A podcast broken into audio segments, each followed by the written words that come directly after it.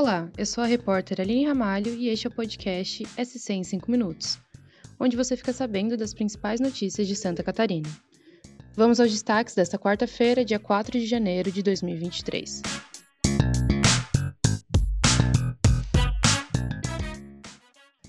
Um homem de 40 anos foi preso em flagrante nesta terça-feira, dia 3, por possuir pornografia infantil em Guarajá do Sul, no oeste de Santa Catarina.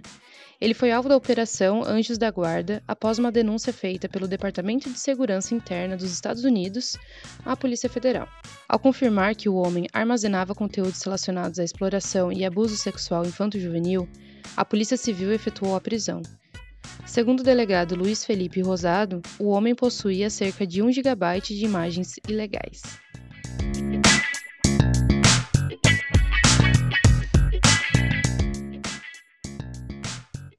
Segundo tópico de polícia.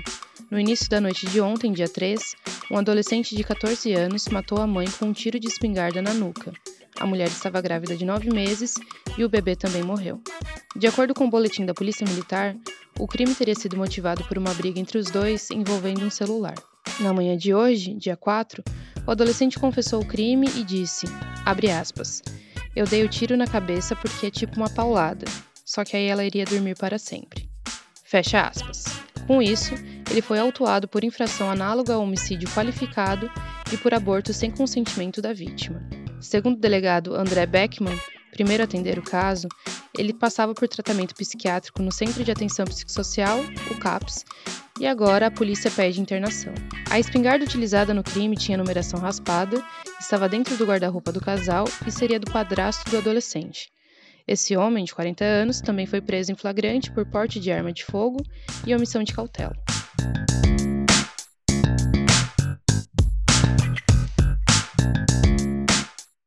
Mudando de assunto, Joinville terminou o ano de 2022 com o menor número de mortes por Covid desde o início da pandemia, lá em 2020.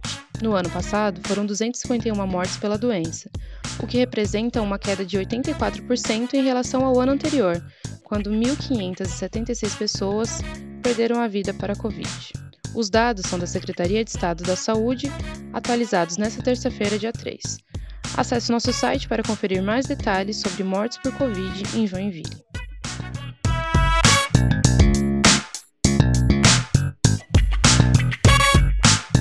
Agora vou falar um pouquinho sobre política.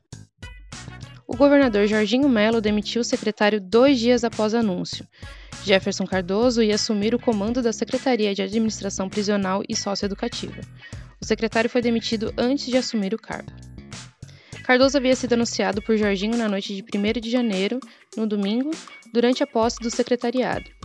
Ele responde um processo na Justiça por suposto envolvimento em uma operação que investiga autoescolas. Esse processo fez com que Jorginho, nos bastidores, fosse pressionado para demitir o secretário.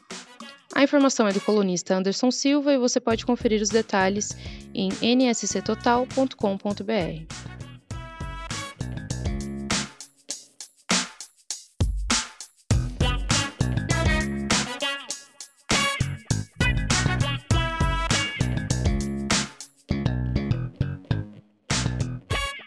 Nessa quarta-feira, dia 4, a catarinense Ana Moser assumiu o comando do Ministério do Esporte em cerimônia em Brasília. Natural de Blumenau, em seu discurso de posse, a ministra citou a cidade natal e falou em estratégias para ampliar a prática do esporte em todo o país. Ela ainda falou em fazer uma revolução. Abre aspas.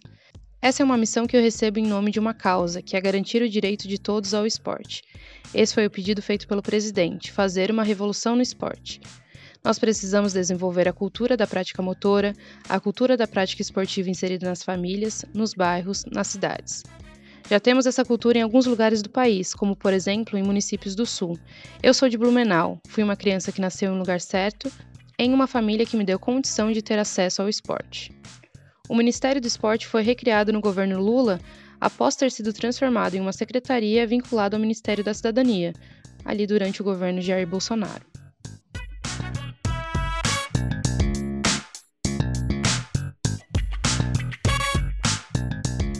Feche podcast falando sobre contas. O início do ano é marcado por algumas despesas, como o Imposto sobre a Propriedade de Veículos Automotores, que é o IPVA, e o Imposto Predial e Territorial Urbano, que é o IPTU.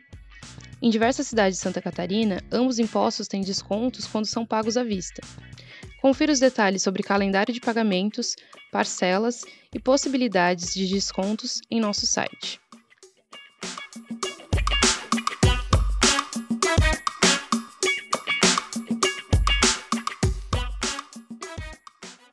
Esse foi SC em 5 Minutos, o podcast do NSC Total, publicado de segunda a sexta-feira.